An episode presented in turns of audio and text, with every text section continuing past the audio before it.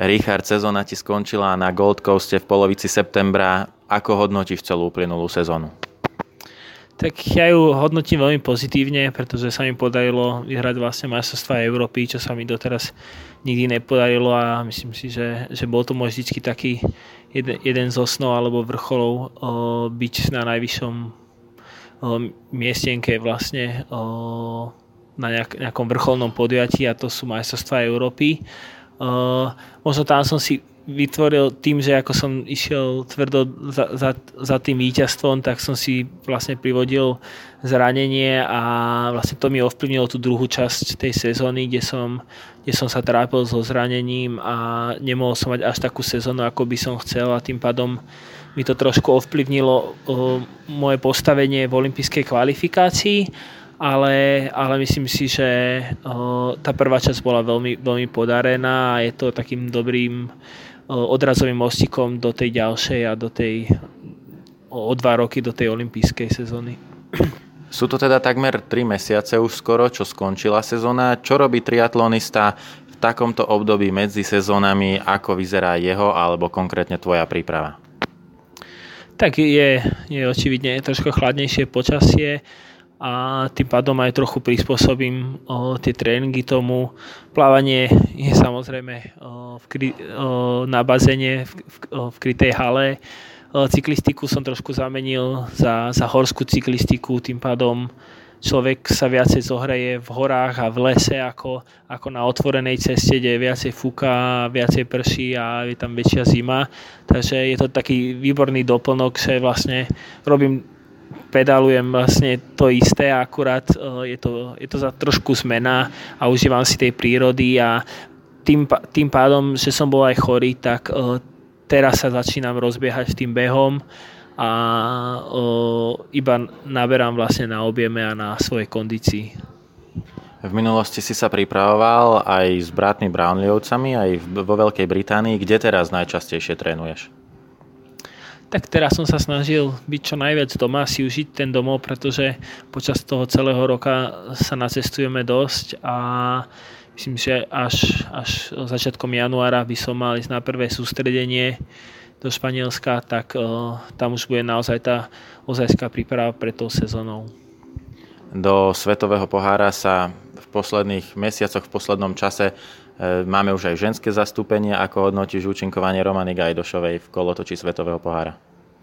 Tak ja som veľmi rád, že, že sa darí aj, aj v tej ženskej časti a Romana podáva veľmi pekné výsledky a má to veľmi dobre rozbehnuté na, na, kvalif- na, na kvalifikáciu na Olympiádu. Dúfam, že jej to vydrží a veľmi pekne sa zlepšuje, takže aj držím palce a dúfam, že tam dúfam aj ja tam budem a budeme tam spolu na tej najbližšej olympiáde v Tokiu. Poďme sa na to pozrieť konkrétne. Čo potrebujete, kde uspieť, aby ste sa dostali na olympijské hry do Tokia? Tak my máme veľmi náročnú tú kvalifikáciu, spočíva z dvoch rokov, z dvoch častí. Jeden rok sa počíta ako jedna časť sezóny, druhý rok ako druhá časť sezóny.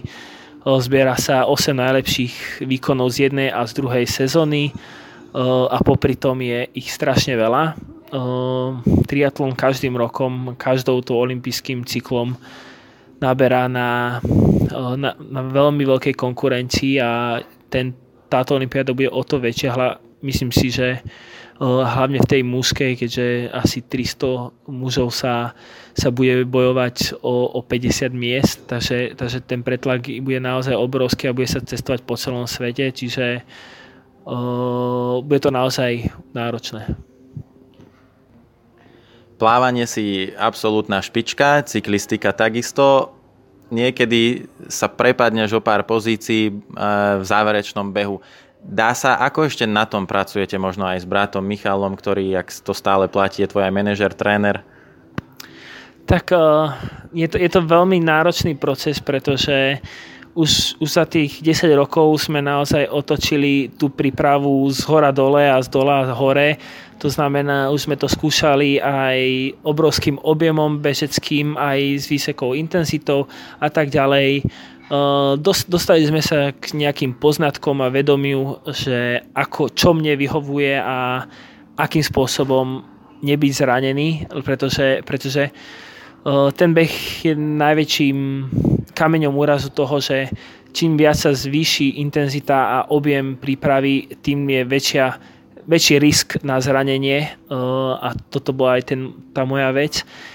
Ďalšia vec je tá, že triatlon sa skladá z troch disciplín a jedno ovplyvňuje druhé a druhé ovplyvňuje tretie. Každé sa navzájom ovplyvňuje v rámci kondície a čím sviežejší človek ide na, na tú tretiu disciplínu, tým pádom je lepšie vlastne bežať, hej, od, odbežať tú tretiu, tretiu disciplínu. Poviem príklad, máme teraz 20-ročného angličana Alexi, ktorý behá za 27, 40, 10 km a behá rýchlejšie ako Mofara v jeho veku a pritom je to triatlonista.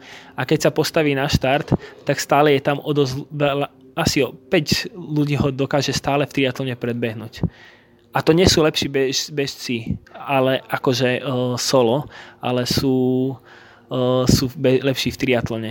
Čiže to iba ukazuje na to, aká je veľmi kvalitná tá súťaž, ako je dôležité skombinovať všetky tie tri disciplíny. Že to je naozaj obrovská alchymia a nevyzerá to vždy tak jednoducho ako to, že však natrénuj len beh a to je, to je všetko, čo ti stačí. Je to naozaj, každý je individuálny a veľmi je to náročné pripraviť toho človeka, tie jeho potreby, pretože každému niečo iné akšie funguje, aby, aby z toho vyšlo nejaké ten krásny výsledok.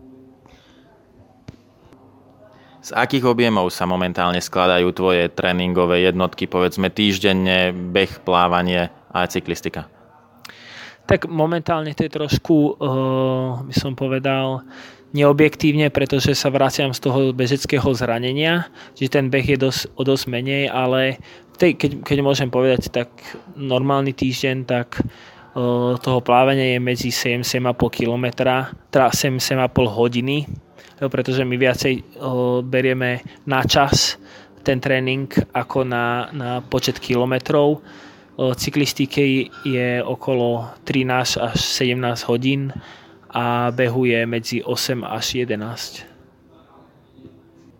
A keby si to predsa skúsil prekonvertovať na kilometre? tak približne plavecký objem z okolo tých 20 až 24 km, cyklistiky od nejakých 400 až po 550 a bežecký od 90 do 120. A úplne na záver, ako vyzerá regenerácia?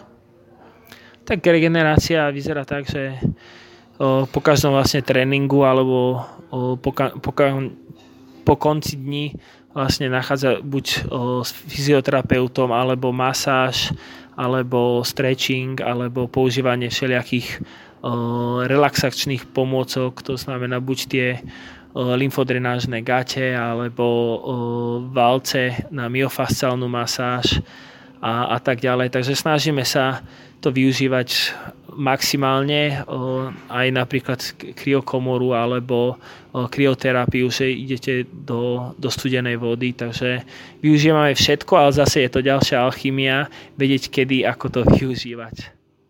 Ako pôsobia masážne gate? Tak je to, je to vlastne skôr masážno-lymfatické, vlastne vypudzuje nahromadenú nejaké škodliny z tréningu alebo o, látky, ktoré sú nepotrebné v krvi, vypudzuje vlastne naspäť do obehového systému, aby, aby prekrvil telo a došla tam nová krv. Tým pádom človek dojde opäť regenerovaný alebo lepšie sa cíti na, a má ľahšie nohy do ďalšieho tréningu. Ríško, ďakujem pekne, držíme palce do budúcej sezóny aj na cestu do Tokia. Ďakujem veľmi pekne.